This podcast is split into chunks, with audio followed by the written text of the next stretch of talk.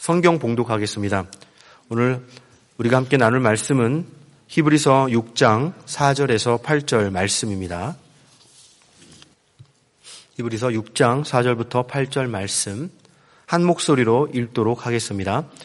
한번 빛을 받고 하늘의 은사를 맛보고 성령에 참여한 바 되고 하나님의 선한 말씀과 내세의 능력을 맛보고도 타락한 자들은 다시 새롭게 하여 회개하게 할 수 없나니 이는 그들이 하나님의 아들을 다시 십자가에 못 박아 드러내놓고 욕되게 함이라.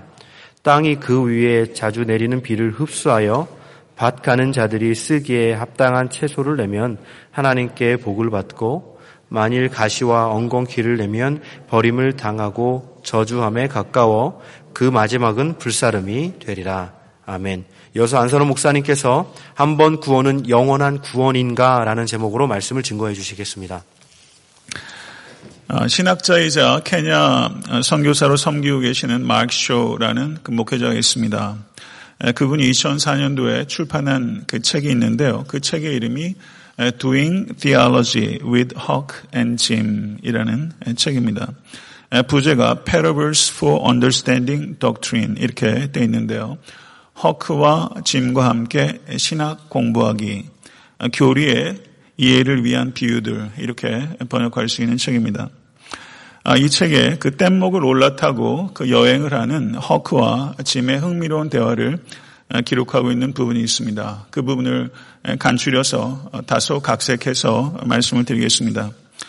짐, 너는 무슨 음식을 가져왔니? 나는 무척 배가 고픈데. 짐은 배낭을 풀었습니다. 그 안에는 모자와 여러 종류의 과일들, 양말들, 신발, 그리고 책이 들어 있었습니다. 짐은 허크에게 과일 하나를 던져주었습니다. 과일을 받아든 허크가 짐에게 물어봅니다. 너는 도대체 왜 책을 가져왔니? 어, 읽으려고. 짐, 책을 읽을 수 있다고 생각하니? 나는 읽을 수 있어. 짐은 밤하늘을 바라보면서 아주 진지하게 대답했습니다. 여하튼 도대체 어떤 종류의 책이니? 아, 신학에 대한 책. 짐이 차분하게 대답했습니다. 아, 신학? 나는 학교와 규칙을 아주 싫어하는 것처럼 신학도 아주 싫어. 이런 여행의 신학책이 도대체 무슨 소용이 있니? 허크가 강의 침을 퇴 내뱉으면서 어, 힘주어 말했습니다. 짐은 한동안 아무 말도 하지 않았습니다. 그리고 마침내 입을 열었습니다. 허크, 여행은 길어. 많은 일들이 발생할 수 있지. 이 책이 언젠가 도움을 줄 수 있을 거야. 오늘 설교는 어, 신학적으로 말하면 성도의 견인에 관한 설교입니다. 지미 허크에게 했던 말을 제가 차용하여 말씀을 드리게 되면 신앙 여정은 깁니다. 많은 일이 발생할 수 있고 견인에 대한 신학이 언젠가는 도움이 될 것입니다. 이렇게 말씀을 드리고자 합니다. 성도의 견인이라는 신학적 주제를 우리가 영어로 표현할 때 preservation of the saints 이렇게 표현할 수 있습니다. 성도의 보존이라고 할 수 있습니다. 이 성도의 견인에 대한 교리를 간략하게 말씀을 드리면 중생한 참된 성도는 구원에서 결코 이탈하지 않는다라는 교리인 것입니다. 오늘 본 말씀인 히브리서 6장 4절에서 6절의 말씀은 성도의 견인의 교리에 대한 가장 논쟁적인 말씀이라고 할 수 있습니다. 아, 그 중에서 6장 4절에서 6절의 상반절을 다시 한번 읽어보겠습니다. 한 번 빛을 받고 하늘의 은사를 맛보고 성령에 참여한 바 되고 하나님의 선한 말씀과 내세의 능력을 맛보고도 타락한 자들은 다시 새롭게 하여 회개하게 할 수 없나니 아, 이 부분입니다. 이 본문에 대해서 많은 궁금증을 가지고 계신 성도들도 계셨을 것입니다. 그리고 제 개인적으로도 제게 여쭤, 이렇게 물어오신 분들도 계시고 성역 공부 시간에도 논의를 한 바가 있습니다. 오늘 설교를 통해서 다소나마 대답이 될 수 있으면 좋겠습니다. 이 히브리서 6장 4절에서 8절의 말씀을 요한 웨슬레 목사님께서 주석하면서 이렇게 말했습니다. 여기에서 사용된 표현들은 아주 뚜렷하고 명확해서 편견이 없는 사람이라면 누구든지 이 표현들을 참된 성도에 대한 것으로밖에 이해할 수 없다는 것은 틀림없지 않겠습니까? 나는 여기서 여기에 근거해서 성도가 타락하여 영원히 멸망할 정도로 하나님을 배반할 수 있다고 믿습니다. 이렇게 요한의 설레 목사님께서 주장했습니다. 그렇다면 과연 히브리서 6장 4절에서 6절 상반절에 묘사하고 있는 이 타락은 참된 성도의 타락을 의미하는 것일까요? 아니면 참된 성소처럼 성도처럼 보이는 어떤 현상을 가지고 있는 거짓 성도의 타락을 의미하는 것일까요? 이것은 매우 중요한 주제라고 할 수 있습니다. 오늘 본 말씀인 그 히브리서 6장 4절에서 8절의 말씀이 포함되어 있는 이 단락은 히브리서 전체에는 다섯 개의 권면이 기록되어 있습니다. 그런데 오늘 본문은 그 다섯 개의 권면들 가운데 세 번째 권면의 일부분이라고 할 수 있습니다. 세 번째 권면은 히브리서 6장 5장 11절에서부터 시작해서 6장 12절까지 이어지고 있습니다. 아, 히브리서의 문맥을 보게 되면 히브리서의 저자가 5장부터 예수 그리스도의 대제사장직에 대한 교훈을 말하기 시작합니다. 그런데 그 교훈에 대해서 말하기 시작하자마자 5장 11절에 이르러서 히브리서 기자가 이렇게 말하는 것을 우리는 볼 수 있습니다. 멜기세덱에 관하여는 우리가 할 말이 많으나 너희가 듣는 것이 두나무로 설명하기 어려우니라 이렇게 말씀하고 있습니다. 히브리서 기자는 어, 예수 그리스도의 대제사장직에 대해서 설명을 하자마자 5장 1절부터 10절까지 그 설명을 이어가다가 11절에 돌연히 설명을 멈춥니다. 그리고 방향을 틀어버립니다. 그래서 5장 11절에서부터 14절은 히브리서를 수신하는 수신인이 가지고 있는 영적 미숙함에 대해서 솔직한 진단을 내려놓고 있습니다. 그리고 6장 1절에서부터 3절은 그리스도에 대한 초보적인 가르침을 넘어서서 성숙한 믿음으로 나아가라고 도전하고 있는 부분입니다. 그리고 6장 4절에서 8절은 영적 배교에 대한 신약 성경에 기록되어 있는 가장 혹독한 경고의 말씀이 기록되어 있습니다. 그리고 6장 9절에서부터 12절의 말씀은 하나님의 성품과 약속의 보증에 근거한 따뜻한 격려의 말씀이 기록되어 있는 부분이라고 할 수 있습니다. 성도 여러분, 이렇게 히브리서 기자는 히브리서를 수신하고 있는 성도들을 향해서 그들을 도전하고 경고하고 격려하고 있는 것을 볼 수 있습니다. 도전하고 경고하고 격려하고 있습니다. 목회자로서 사랑 안에서 진리를 말하는 매우 균형 있는 모습을 보여주고 있는 것을 우리가 볼 수 있습니다. 아, 히브리서 기자는 이렇게 말을 합니다. 우리가 할 말이 많으나 너희가 듣는 것이 두나무로라고 말을 하고 있습니다. 여기에서 둔하므로라고 번역되고 있는 이 그리스어가 그 νωθρός라는 단어입니다. 이 νωθρός라는 단어는 게으른이라는 뜻입니다. 성경적 가르침을 들음에 있어서 수신인들이 영적으로 게으르다는 것을 히브리서 기자는 대면시키고 있는 것입니다.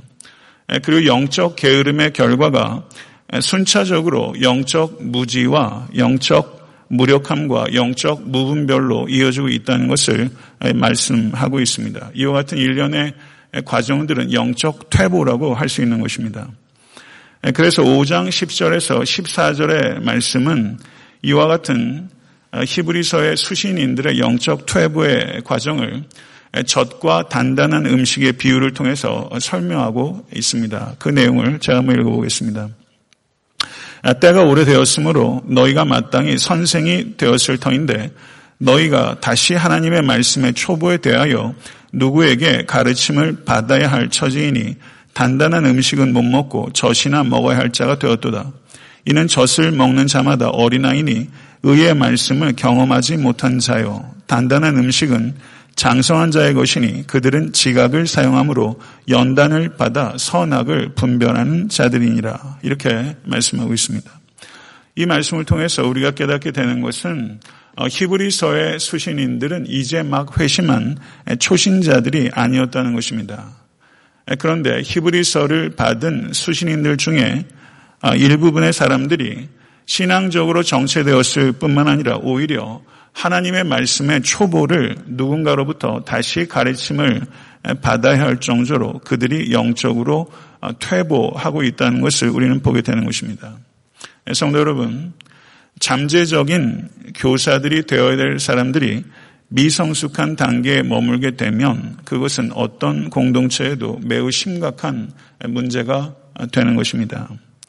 히브리서 기자뿐만 아니라 사도 바울께서도 고린도전서 3장 1절에서 2절에 영적 성숙을 위해서 성경적 가르침을 이해하는 것이 얼마나 중요한지에 대해서 말씀하고 있습니다. 그런데 성도 여러분, 젖만 먹는 빈약한 식사로 영적 영양 공급을 의지하려는 태도가 요즘처럼 만연한 시대는 없다고 할 수 있을 것입니다. 젖이라는 음식 자체에 문제가 있는 것이 아니라 이제는 딱딱한 음식을 먹어야 되는 사람들이 젖에 의존하고 있는 것이 문제라고 할 수 있습니다. 성경 지식의 피상성의 문제라고 할 수 있습니다. 성경 지식에 대한 피상성은 곧 믿음의 피상성으로 이어질 수밖에 없다는 것에 대해서 경각심을 갖는 여러분과 제가 될 수 있게 되기를 간절히 바랍니다. 성도 여러분, 저는 국민학교 6학년 때부터 6학년 때부터 신앙생활 했습니다. 저도 얼추 이제 거의 40년 가깝게 교회밥 먹은 셈이죠. 여러분들 신앙생활 하신 지 몇 년이나 되셨습니까? 아, 여러분의 신앙생활을 오늘 이 아침에 다시 한번 겸손하게 진단해 볼 수 있게 되기를 바랍니다. 혹시 신앙의 유아기에 아직까지 머물러 계시지 않습니까? 아, 누구나 신앙의 유아기를 거칠 수밖에 없습니다. 그러나 영적 유아로 남아서는 안 되는 것입니다. 성도 여러분, 아, 히브리서 기자는 우리에게 영적 성숙을 하라는 것을 우리에게 권면하고 있습니다. 그렇다면 영적 성숙은 어떻게 우리에게 찾아옵니까? 그것은 단발적인 영적 체험이나 열정적인 영적 분출을 통해서 찾아오는 것이 아니라 지속적인 영적 훈련을 통해서 찾아온다는 것을 잊지 않으시는 여러분과 제가 될 수 있게 되기를 간절히 바랍니다. 제가 어저께 설교를 준비하면서 이런저런 책을 읽고 연구하는 과정 가운데 이런 대목이 있었습니다. 제 자신을 되돌아볼 수 있는 그런 말이었습니다. 그 책에 어떤 이야기가 있었냐면 이런 말입니다.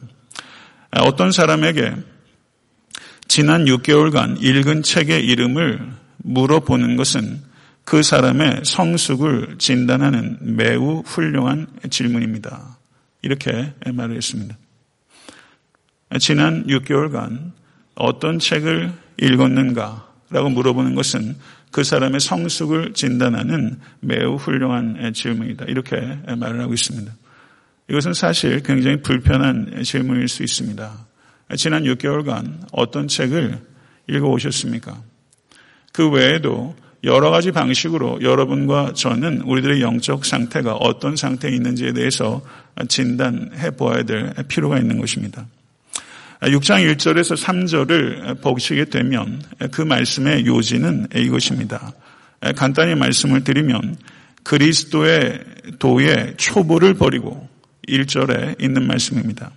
완전한 대로 나아갈지니라 3절의 말씀입니다. 그리스도의 초보를 그리스도의 도의 초보를 버리고 완전한 대로 나아갈지니라. 그리고 1절 하반절에서부터 2절에 이르기까지 우리가 벌어야 되는 그리스도의 도의 초보에 대해서 여섯 가지를 말하고 있습니다. 그런데 이 여섯 가지를 두 개씩 묶어서 세 가지 쌍을 제시하고 있는 것을 볼 수가 있습니다. 그것은 죽은 행실을 회개함과 하나님께 대한 신앙이며 세례들과 안수이며 그리고 죽은 자의 부활과 영원한 심판에 대한 교훈입니다. 이렇게 여섯 가지 항목을 두 개씩 묶어서 세 쌍을 제시하면서 이것을 초보다라고 이야기를 하고 있는 것입니다. 여기서 언급하고 있는 이 여섯 가지 항목들은 유대교와 기독교 간에 가지고 있는 공통된 분모라고 할 수 있습니다. 히브리서를 수신한 수신인들은 그들은 유대인 기독교인들이었을 것이라고 학자들이 일관되게 이야기를 하고 있습니다. 이 히브리서를 수신한 이 수신인들은 유대교와 충돌함이 없이 최소한의 기독교를 믿으려고 했던 것입니다. 그래서 유대교와 기독교 간에 가지고 있었던 공통 분모 안에서만 머물고자 하는 그런 의도를 가지고 있었던 것입니다. 이 여섯 가지 항목들이 무엇을 의미하는지는 뚜렷하게 구분하는 것이 사실상은 용이하지 않습니다. 그런데 이 중에서 첫 번째 쌍은 칭의에 대한 교훈이라면 두 번째 쌍은 성화에 대한 교훈이고 세 번째 쌍은 영화에 대한 교훈이라고 말하는 것은 틀린 말이 아닐 것입니다. 아, 히브리서 기자는 이와 같이 여섯 가지 항목들을 제시하면서 이것들이 건축을 어, 세우기 위해서 그 토대를 놓는 진리의 토대다라고 말하면서 이것을 다시 닦지 말고 완전한 대로 나아가라라고 권면하고 있는 것입니다. 그런데 성도 여러분, 엔티 라이시라는 저명한 신학학자가 있습니다. 그 사람이 히브리서 주석에서 어떤 이야기를 했냐면 이런 말을 했습니다. 현대의 많은 그리스도인들이 깜짝 놀라게 됩니다. 이런 내용이 기본이라니요. 초기 기독교 공동체의 ABC라니요. 우리는 그런 내용에 대해서 너무 알지 못합니다. 이렇게 말을 했던 것입니다. 히브리서 기자가 아, 초보를 버리고라고 했을 때 그 버려야 될 여섯 가지 초보의 내용들이 현대 기독교인들에겐 결코 초보가 아니다 이렇게 말을 한 것입니다. 그렇다면 현대 기독교인들의 문제는 무엇입니까? 그것은 그리스도의 도의 초보를 버리지 못하는 것이 문제가 아니라 버릴 초보도 갖고 있지 못한 경박함이 문제다. 이렇게 진단할 수 있다는 뜻입니다. 어떻게 생각하십니까? 아, 시인 중에 윌리엄 워스워스라는 사람이 이런 말을 했습니다. 명료한 삶과 고매한 사고가 더 이상 없다. 이렇게 표현했습니다. 명료한 삶과 고매한 사고가 더 이상 없다. 이것은 신앙적 진술은 아닙니다. 아, 시인이 그 시대상을 한탄하면서 탄식하면서 한 말입니다. 명료한 삶과 고매한 사고가 더 이상 없다. 저는 이것을 우리가 아, 우리의 신앙생활에 적용해 봐야 될 매우 중요한 금원과 같은 말이라고 생각합니다. 사랑하는 성도 여러분, 올 한해 더욱더 지적이고 실천적인 성도가 되시는 여러분과 제가 될 수 있게 되기를 간절히 바랍니다. 이제 4절에서 8절의 말씀은 제가 서두에 말씀드린 것처럼 신약 성경에 나오는 가장 혹독한 경고의 말씀이라고 할 수 있습니다. 이것은 매우 진지한 논쟁이며 격렬한 논쟁이 되었던 말씀이라고 할 수 있습니다. 영적 게으름에서 비롯돼서 영적 무지와 영적 무기력 그리고 영적 무분별로 이어졌던 영적 퇴보가 교회 안에 심각한 문제를 가져오게 되는 것입니다.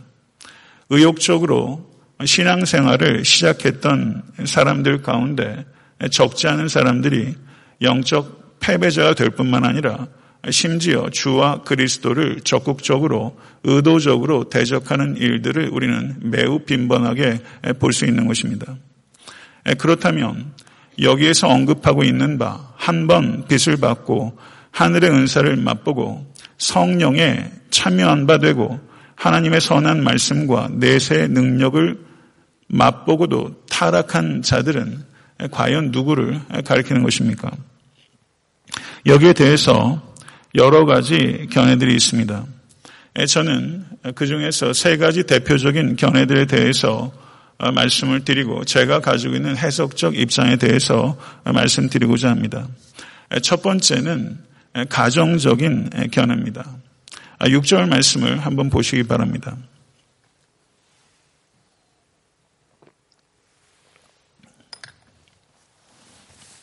6절 말씀을 보시게 되면 거기에 어떻게 시작되고 있습니까?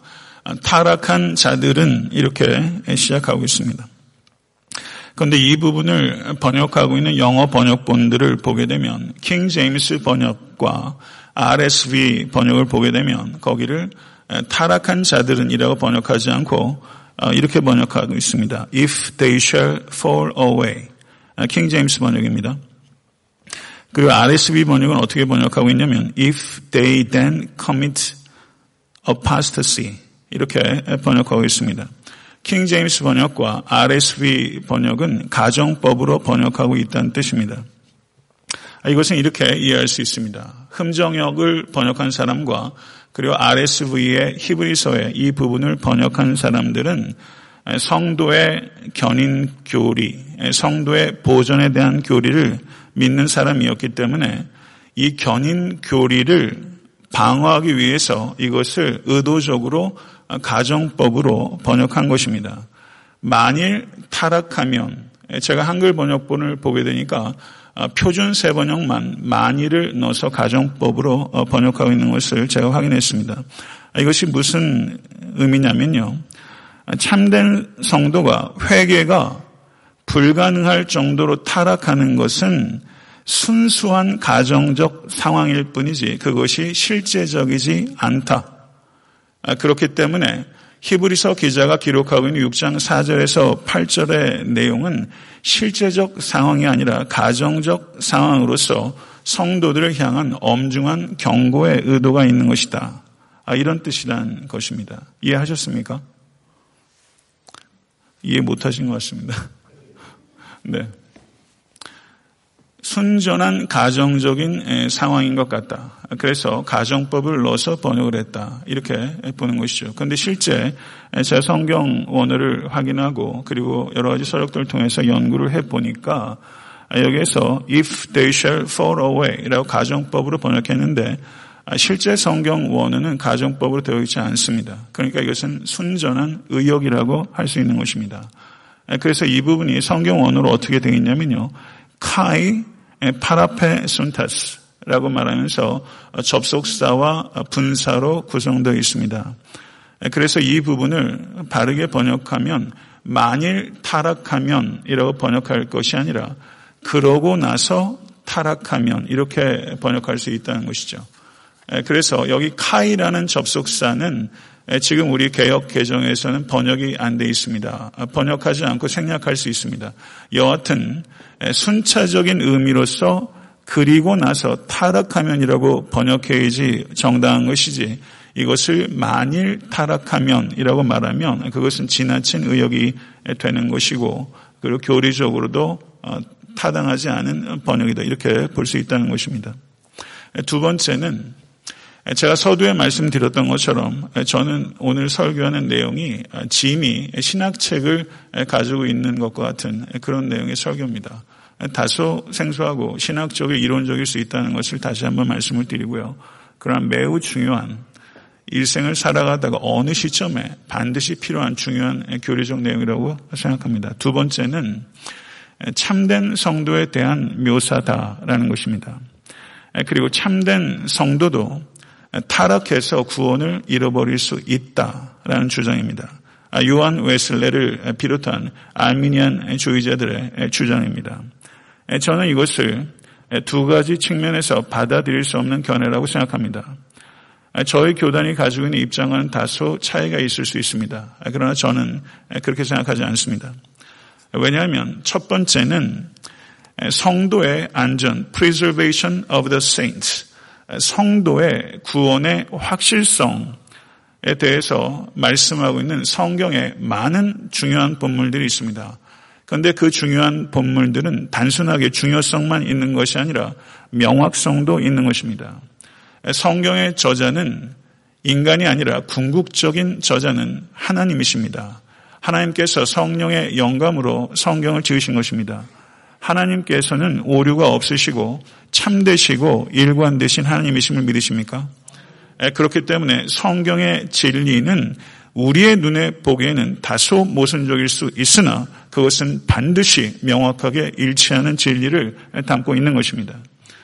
그래서 오늘 히브리서 6장 4절에서 6절에 4절에서 8절의 말씀을 제가 제한된 시간 속에서 최대한 설명해 보려고 노력하겠지만 그것을 통해서 충분하게 우리의 궁금증 그리고 제 자신의 가지고 있는 질문에 대해서도 완벽하게 해소될 수는 없을 거라고 생각합니다. 그렇지만 난해한 본문을 대할 때 우리가 가져야 되는 해석적 입장이 있습니다. 그것은 난해한 본문들을 성경에서 동일한 주제를 다루고 있는 명백한 본문들에 비추어서 그 본문을 해석해야 된다는 원칙입니다. 그렇다면 성도의 구원의 확실성, 성도의 견인에 대한 성경의 명백한 대표적인 본문들을 몇 가지를 제가 열거하도록 하겠습니다. 대표적인 말씀이 요한복음 6장 39절에서 40절의 말씀입니다. 나를 보내신 이의 뜻은 내게 주신 자 중에서 내가 하나도 잃어버리지 아니하고 마지막 날에 다시 살리는 이것이니라. 내 아버지의 뜻은 아들을 보고 믿는 자마다 영생을 얻는 이것이니 마지막 날에 내가 이를 다시 살리리라. 요한복음 10장 28절에서 29절의 말씀은 내가 그들에게 영생을 주노니 영원히 멸망하지 아니할 것이요. 또 그들을 내 손에서 빼앗을 자가 없으니라 없느니라. 그들을 주신 내 아버지는 만물보다 크심에 아무도 아버지 손에서 빼앗을 수 없느니라. 아멘. 빌립보서 1장 6절에서는 너희 안에서 착한 일을 시작하시니가 그리스도 예수의 날까지 이루실 줄을 우리는 확신하노라.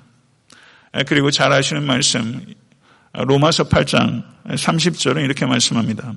또 미리 정하신 그들을 또한 부르시고 부르신 그들을 또한 의롭다 하시고 의롭다 하신 그들을 또한 영화롭게 하셨느니라. 아멘. 성도 여러분, 제가 지금 열거한 4개의 성경 구절은 제가 목회자로서 따로 설명을 부연할 필요가 없을 정도로 이것은 명확하게 성도의 ultimate safety, 성도의 절대적 안전을 이야기하고 있는 것입니다. 특별히 로마서 8장 30절의 말씀을 보시게 되면 의롭다 하신 그들을 또한 영화롭게 하셨느니라. 믿으십니까? 의롭다 하셨다는 것을 신학적으로 칭의라고 합니다. 성경에 칭의란 말 자체는 없습니다. 이것을 신학적으로 개념한 것입니다. 층이 된 성도를 또한 영화롭게 하셨느니라. 이렇게 표현하고 있습니다. 영화롭게 되는 것은 구원의 미래적 사건입니다. 구원의 완성입니다. 층의가 구원의 시작이라면 성화는 구원의 과정이라고 말할 수 있고 영화는 구원의 완성입니다. 그런데 여기서 중요한 것은 영화롭게 하셨느니라. 이 시제가 과거 시제로 되어 있다는 뜻입니다. 이것을 저희가 문법적으로 proleptic aorist 혹은 futuristic aorist라고 제가 여러 차례 말씀드렸어요. 예언, 예언적 과거 시제 이렇게 말하는 것입니다. 예언이라는 것이 모름지기 과거에 대해서 말하는 게 아니잖아요. 예언은 모름지기 미래를 이야기하는 거예요. 그런데 예언을 과거 시제로 표현했다는 뜻입니다. 왜 그렇게 말합니까? future tense로 미래 시제로 예언하는 것이 아니라 과거 시제로 예언을 하고 있습니다. 그것은 이 예언이 미래적 사건이지만 이미 일어난 것과 같이 확실하기 때문에 예언적 과거 시제로 표현하고 있는 것입니다. 성도 여러분, 그만큼 확실하다는 것을 성경에서 이곳저곳에서 우리 주 예수 그리스도뿐만 아니라 사도들이 곳곳에서 이렇게 증언하고 있는 것입니다. 이것이 첫 번째 증거입니다. 두 번째 증거는 히브리서 6장 자체의 증거입니다. 히브리서 기자가 히브리서 6장 4절에서 8절의 말씀을 수신하는 자들 뿐만 아니라 후대 기독교인도 이 말씀을 듣고서 잘못 이해할 수 있다는 것을 컨선했다고 좀 봅니다. 누군가가 타락한 성도, 여기에서 말하는 타락한 자가 참된 성도가 구원에서 이탈한 것이다. 라고 해석적 오류를 내릴 것을 히브리서 기자가 그것을 생각했기 때문에 6장 17절에 이르기를 이렇게 말합니다. 하나님은 약속을 기업으로 받는 자들에게 그 뜻이 변하지 아니함을 충분히 나타내시려고 그 일을 맹세로 보증하셨나니 이렇게 말씀하고 있는 것입니다. 참된 성도가 구원에서 이탈했다라는 주장이 틀린 근거로 전 두 가지 얘기한 것입니다. 첫 번째는 구원의 확신, 성도의 견인에 대한 명백한 성경의 다른 말씀들이 그렇게 이야기하고 있지 않기 때문이고 두 번째는 히브리서 자체가 그것을 말하고 있지 않기 때문입니다. 이 두 가지 이유에 따라서 참된 성도가 구원에서 이탈할 수 없는 것입니다. 그러면 세 번째 견해. 첫 번째는 순전히 가정적인 견해다. 두 번째는 참된 성도가 구원에서 이탈할 수 있다라는 견해고 세 번째 견해는 저도 이 견해에 동의합니다. 현상적으로 볼 때 참된 성도처럼 보였지만 실제는 그들이 참된 성도가 아니라 거짓 성도였다는 사실입니다. 왜 그러한가? 이스라엘 백성들이 애굽을 떠났습니다. 그들은 광야에서 위대한 하나님의 은혜의 방편들과 그리고 구원의 현상들을 실제적으로 경험한 사람들입니다. 맞습니까? 그런데 그것들을 경험한 사람들 가운데서는 실제적으로는 하나님을 믿지 않고 타락해서 심판을 받아 광야에서 죽었던 사람들이 있는 것입니다. 바로 그와 같은 자들이 있다는 것이죠. 그러면 저는 여기에서 히브리서 6장 4절에서부터 이야기하고 있는 몇 가지 항목들에 대해서 최대한 함축적으로 설명해 보도록 하겠습니다. 한 번 빛을 받고 도대체 이게 무슨 뜻입니까? 이 내용들을 얘기할 때 우리에게 중요한 태도는 이런 것입니다. 여기에서 내용들이 상당히 모호하다는 것입니다. 모호하다는 것이지 아는 것이 불가능하지는 않다는 것입니다. 이 두 가지 생각들을 가지고 이 내용들을 정확하게 규정하는 것은 아예 불가능하다, 불가지론으로 가거나 혹은 이것에 대해서 명확하게 다 얘기할 수 있다고 말하는 양극단을 피하면서 겸손하게 다소 모호한 내용들에 대해서 우리가 할 수 있는 한 최대한 그 내용들을 규명해 본다는 뜻입니다. 그렇다면 한 번 빛을 받고라는 뜻은 무엇인가? 그것은 복음의 빛을 받았다라는 뜻입니다. 복음의 빛을 받았다는 뜻은 무엇입니까? 복음의 진리를 이해했다는 것이지 복음의 진리에 응답했다는 뜻이 아닙니다. 이 차이를 우리가 구별해야 됩니다. 복음의 진리를 이해했지만 복음의 진리에 응답하지 않는 사람들이 있습니다. 두 번째, 하늘의 은사를 맛보고 이건 도대체 무슨 뜻입니까? 히브리서를 보게 되면 일반적으로 사도행전에는 은사란 말은 곧 성령과 같은 것입니다. 그런데 히브리서의 문맥 속에서는 이 은사가 성령을 의미하지는 않습니다. 이것은 축복과 관계되는 것입니다. 그렇다면 하늘의 은사는 하늘의 복이라고 말할 수 있고 히브리서에서 말하는 이 하늘의 복은 무엇인가? 어, 성만찬과 같이 기독교 공동체의 내에서의 교제를 통해서 나누는 축복들.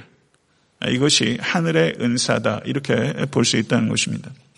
세 번째는 성령에 참여한 바 되고 이게 무슨 뜻입니까? 여기에서 성령에 참여한 바가 되었다라는 뜻은 성령으로 인해서 거듭났다는 뜻이 아닙니다. 이것은 성령의 뜻에 따라 쓰임 받았다라는 뜻입니다. 성도 여러분, 사무엘서를 보게 되면 사울 왕이 성령의 은사를 받아서 예언한 적이 있었습니다. 그리고 선지자 발람도 하나님의 영에 의해서 능력이 주어진 적이 있었습니다.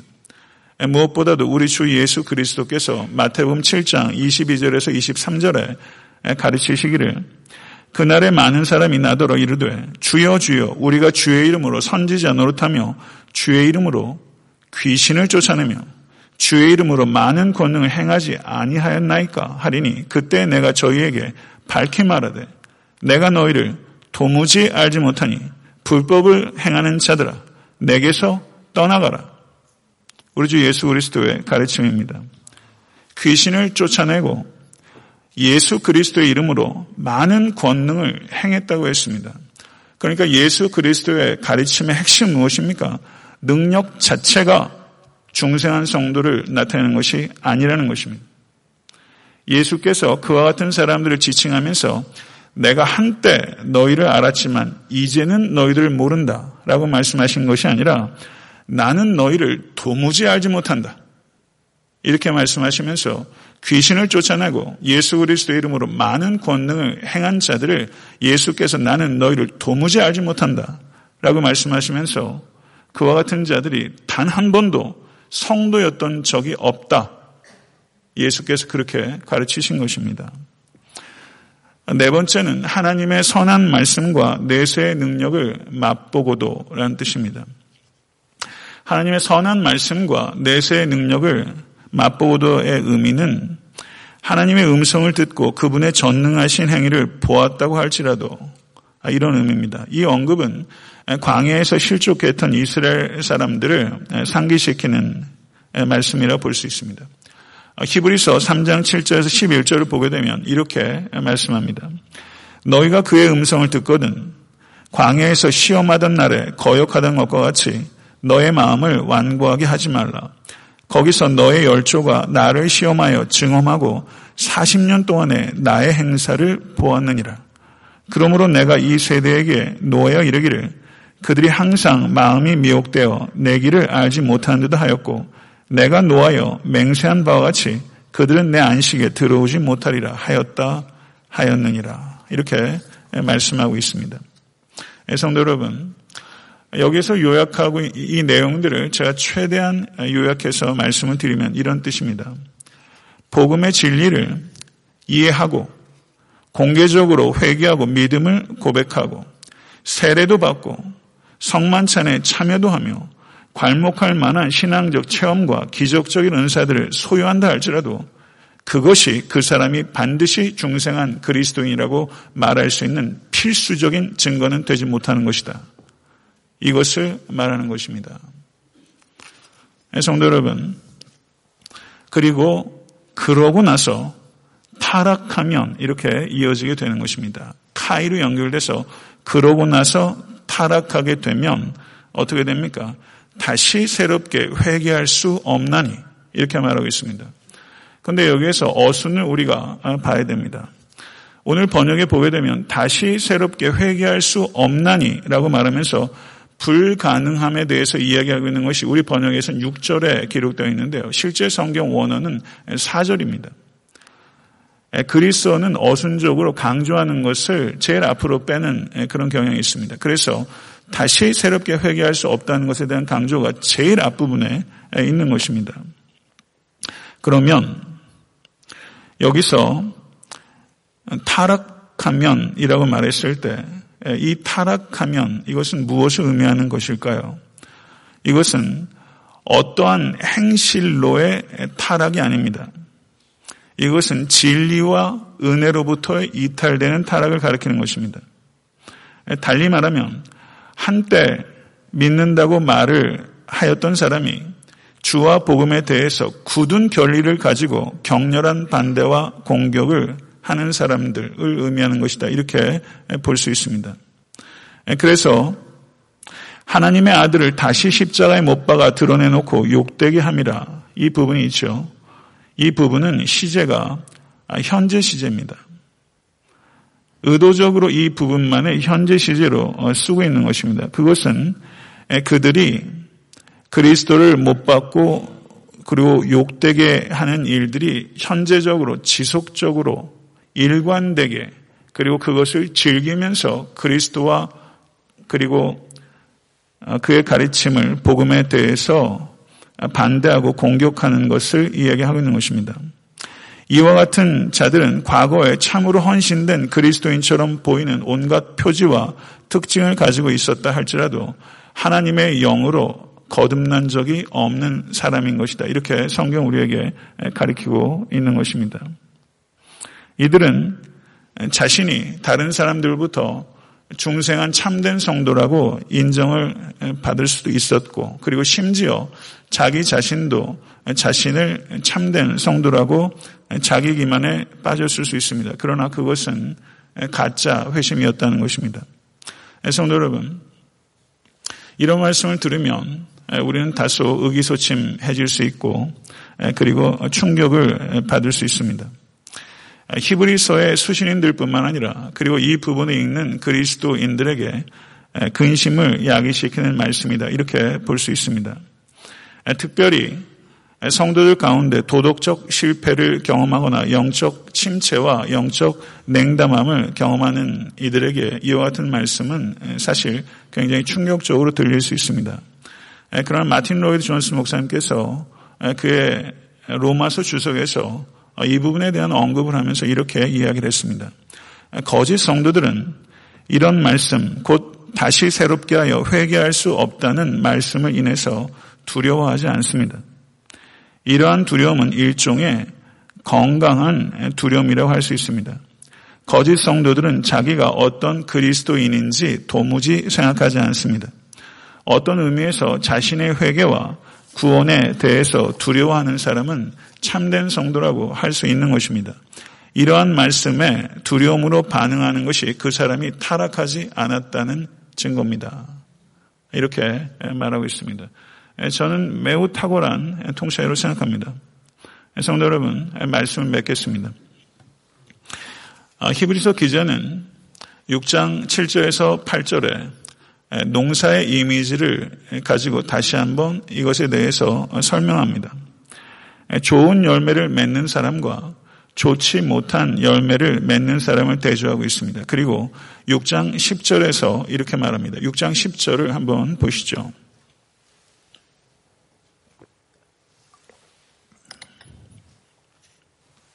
다 같이 한번 읽어보겠습니다. 하나님이 불의하지 아니하사 너의 행위와 그의 이름을 위하여 나타낸 사랑으로 이미 성도를 섬긴 것과 이제도 섬기는 것을 잊어버리지 아니하시느니라. 아멘. 이 말씀 주의 있게 읽으신 적 있으십니까? 이 말씀의 뜻은 무엇입니까? 하나님께서 뭘 기억하신다는 거예요? 성도를 섬긴 것을 기억하신다. 성도를 사랑으로 섬긴 것을 하나님께서 잊지 않으신다.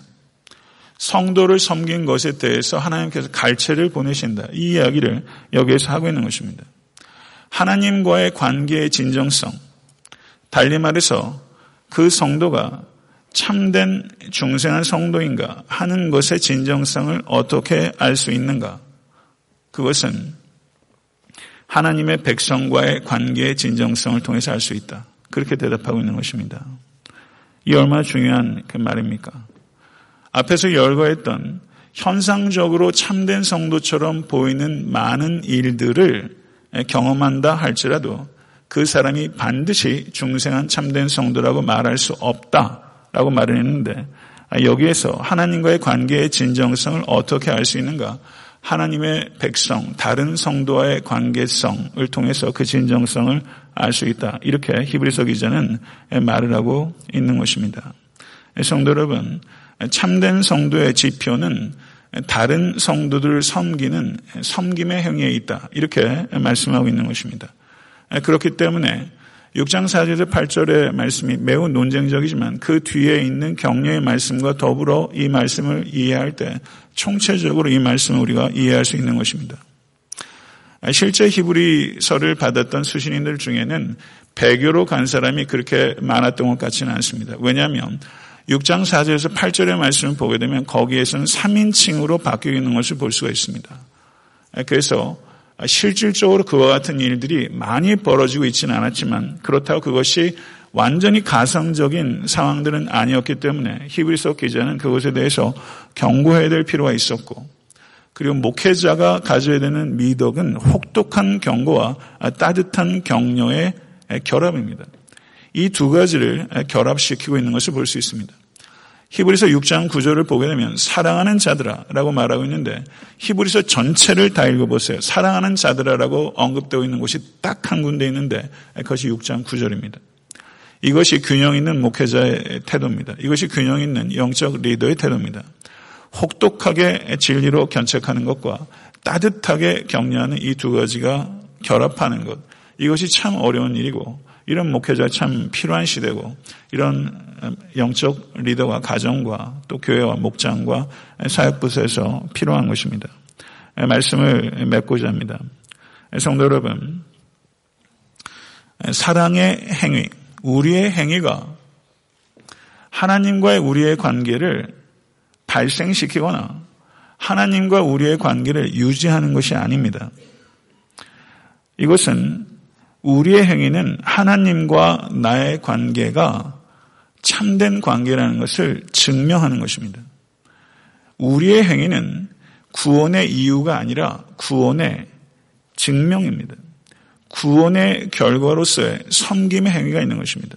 섬김의 행위를 통해서 구원을 얻는 것이 아니라 구원의 증거로서 사랑으로 다른 성도들을 섬기는 것입니다. 성도 여러분, 예수님은 주와 그리스도를 영접하셨습니까? 그 이후로 여러분이 지금 영적으로 어떤 상태에 있는가를 진단할 수 있는 가장 객관적이고 성경적인 표지는 다른 성도들을 향한 사랑의 정도입니다. 다른 성도들을 향한 사랑의 정도가 성도님들의 지금의 영성의 척도입니다. 그것을 히브리서 기자는 우리에게 지금 가리키고 있는 것입니다. 다른 성도들을 향한 성도님들의 사랑의 섬김을 하나님께서 잊어버리지 아니하시겠다. 잊어버리지 아니하시겠다. 의로우신 하나님께서 우리의 과거와 현재와 미래를 다 알고 계시는데 그 하나님께서 우리가 다른 성도들을 향한 사랑의 섬김에 대해서는 잊어버리지 아니하시겠다. 예수 그리스도의 보혈로 말미암아 우리의 죄는 다 잊으신다는 하나님께서 그 보혈로 말미암아 구원 얻은 감격으로 다른 성도들을 섬기는 그 사랑의 섬김의 행위에 대해서는 나는 잊어버리지 아니하겠다. 이렇게 말씀하고 계신 것입니다. 사랑하는 성도 여러분, 끝까지 부지런하게 섬기십시오. 끝까지 부지런하게 섬기는 그 섬김이 성도인들이 구원받은 성도, 구원에서 이탈하지 않을 성도라는 것을 증명하는 것이고 그와 같은 섬김의 열매가 여러분과 저의 삶 가운데 그리고 에탄한테 섬기는 교회 가운데 풍성하게 되기를 우리 주 예수 그리스도 이름으로 간절히 축원합니다. 기도하겠습니다. 존귀하신 주님, 하나님은 진리와 생명의 하나님이심을 고백합니다. 이 중차대하고 그리고 논쟁적인 말씀에 대해서 우둔하고 연약한 종이 주어진 환경 속에서 연구하여 성령을 의지하여 말씀을 증거하였나이다. 아버지 님 잘못 증거한 것이 있다면 그리고 잘못 깨달은 것이 있다면 그리고 바르게 깨달았다 할지라도 잘못 전한 것이 있다면 하나님께서 가리워 주시길 원하고 이 말씀 앞에 하나님 우리 사랑하는 권속들이 젖먹이로 머물지 않도록 도와주시고 또 애타한테 섬기는 교회가 아버지 젖먹이들을 양산하는 교회가 되지 않도록 도와주셔서 단단한 음식을 먹을 수 있는 지적이고 실천적인 성도들이 배출된 교회가 될 수 있도록 인도하여 주시옵소서. 이 세상에서 가장 중요한 지식은 구원에 대한 지식이며 이 세상에서 우리가 붙잡아야 될 것은 구원의 확신인 줄로 믿나이다. 참된 성도는 구원에서 이탈하지 않습니다. 우리가 하나님을 붙잡았기 때문이 아니라 하나님께서 우리를 붙잡고 계시기 때문입니다. 구원의 확신 가운데 견고하게 서서 우리의 삶의 모든 파도를 타고 넘을 수 있도록 도와주시고 아버지 주를 응시함으로 말미암아 아버지는 바다를 걸을 수 있는 믿음의 담력과 확신을 갖는 모든 권속들 될 수 있도록 역사에 주시옵소서. 아버지 하나님 참 세상이 변질되고 아버지 하나님 교회를 드나들었던 많은 사람들이 아버지 교회를 떠날 뿐만 아니라 그리스도를 떠나는 일들이 속출하고 있나이다. 아버지 하나님 교회가 아버지 하나님 우리의 말과 행실이 그리스도와 복음을 증거하게 부족함이 없도록 인도하여 주셔서 아버지 교회를 떠나는 일들이 아버지 하나님 애타한테 섬기는 교회에서 아버지 하나님 일어나지 않으면 참 좋겠습니다. 아버지 하나님 주의 복음과 또 주의 사랑으로 새로운 초신자들을 특별히 잘 건면하고 돌볼 수 있도록 도와주시고 인격적이고 아름다운 섬김이 우리 가운데 풍성할 수 있도록 인도하여 주시옵소서. 존귀하신 주님, 성도를 사랑으로 섬기는 것을 주님께서 잊지 않으신다고 말씀하셨으나 성도를 사랑하는 것 참 어려운 일임을 고백하지 않을 수 없습니다. 아버지, 내 가족도 하나님의 방법으로 사랑하는 것에 우리는 역부족을 느낄 때가 많이 있나이다. 아버지 의도하지 않았더라도 관계성에 어려움을 겪을 때도 있습니다. 이 목회자인 저에게도 그와 같을 때가 있나이다. 우리의 약함을 아시는 주여 성령께서 우리의 마음을 만져주셔서 한동안 소원해진 관계도 아버지는 예수 그리스의 보혈로 말미암아 회복될 수 있도록 자신을 쳐서 복종시키는 순종이 우리 가운데 있을 수 있도록 인도하여 주시옵소서. 그리하여 구원받은 성도의 증거들이 날로 새로워지는 우리 사랑 애타한테 섬기는 교회가 될 수 있도록 인도하여 주시옵소서. 예수 그리스도 이름으로 간절히 기도드렸사옵나이다. 아멘.